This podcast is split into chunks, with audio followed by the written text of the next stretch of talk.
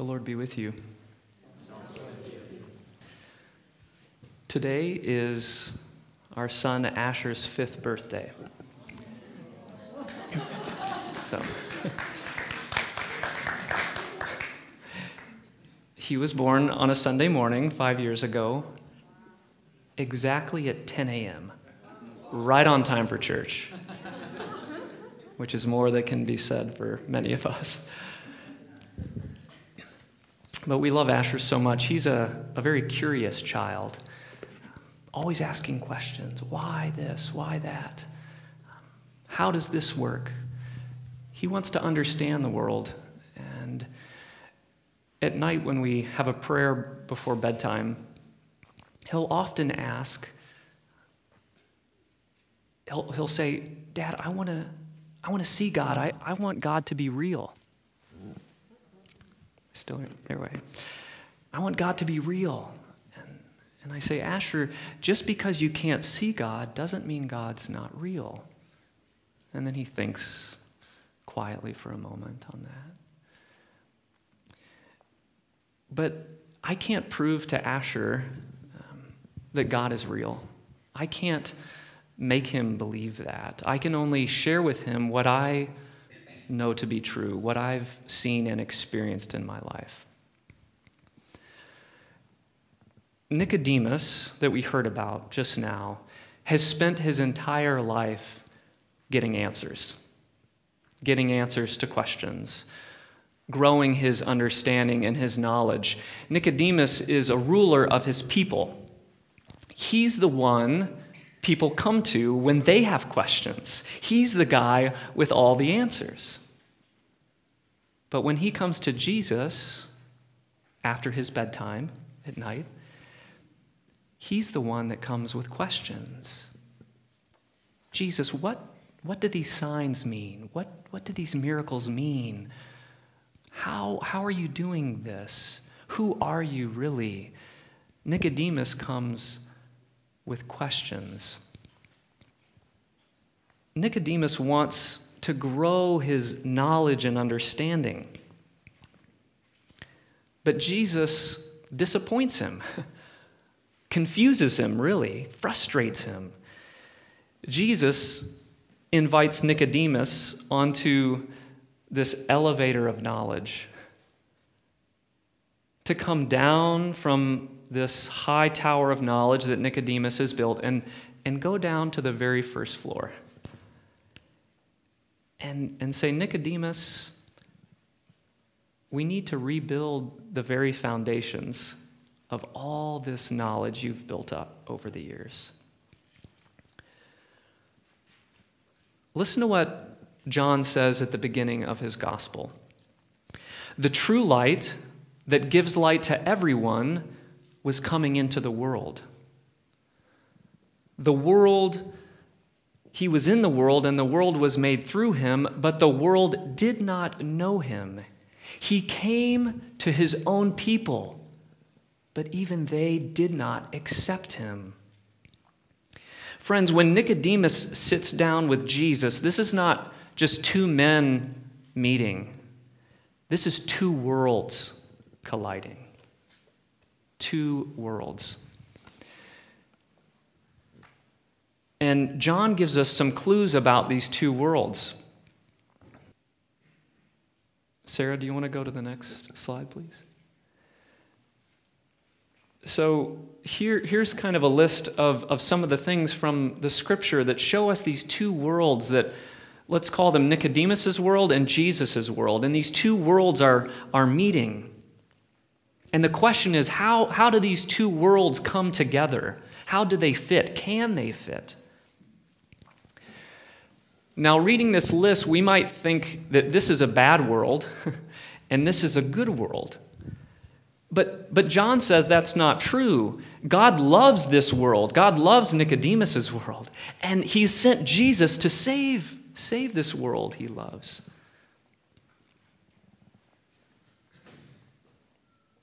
Jesus says, No one can see God's kingdom unless they are born again. And it's clear from the conversation that Nicodemus can't see this world, this new world that Jesus brings. He, he's missing it. He, he understands that it's impossible for someone to be born again in this, this world of his. And there's this huge space between these worlds, a, a space that Nicodemus can't, can't cross. So, so what do we do? How, can we cross this space between this world that Nicodemus knows so well, this world that we live in, and this world that Jesus brings? How can we enter that world when we can't see it, when we don't even know if it's real? The truth is, we can't cross that space. There's no bridge that we can build, there's no tower that can reach to heaven. That world has to come to us. We cannot get there on our own. And that's what Jesus is all about. That's who Jesus really is. Jesus is the one who brings this new world. Jesus is the firstborn of this new world in the old. Jesus is, is like the midwife, the doula, who brings God's new world into this world we know. No one can see God's kingdom unless they are born again. So, what does that mean for us? So, this is the second Sunday in Lent. Lent is this season where we journey with Jesus. It's a 40 day season in the church, not counting the Sundays. And the number 40 is an important number in the Bible. Can you think of when the number 40 comes up in the Bible? Just shout it out if you can think. Jesus in the desert? Right? And the Israelites in the desert for 40 years wandering. The flood. So it, it rained for 40 days and 40 nights um, at the flood. And also, Noah waited 40 days after he saw the mountaintops before he sent a raven. So we have Noah, we have the Israelites in the wilderness. And actually, a number of the kings in Israel ruled for, for 40 years or for a generation uh, Saul and David. So, this number 40 is important in the Bible. But why 40? why, why not 30 or 50 or 100? 40. What do you think, Delphine? Do you know? Why? Yeah. Can you think of anything in human life that takes 40?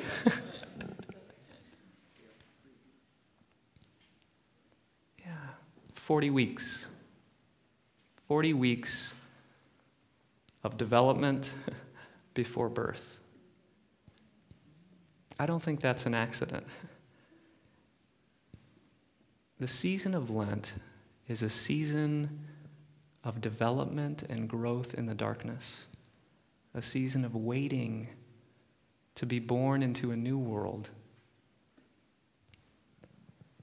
This time that we wait before the pain of labor, before we pass through the water and the blood of Good Friday, and before the new cry of life on Easter morning. This is the season we are in. Lent is, is a time of being formed and shaped by God. It's a journey to be born again. Let me tell you some background on Lent and where this season comes from in the church. So, the early church was started with these small church plants in different cities, these small house churches. And as people came to hear the message of Jesus and came to believe, they would join these little churches. And, and they would be told stories about Jesus. Um, and they would learn to, to live in the way of Jesus together as a, as a family, as a community of faith. But these churches didn't have. Um, they didn't have a new members class or they didn't have a duty roster of who served tea and coffee you know. It was these were new churches just getting started.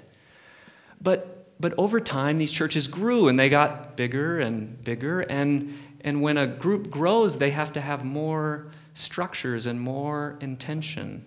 They become more formal.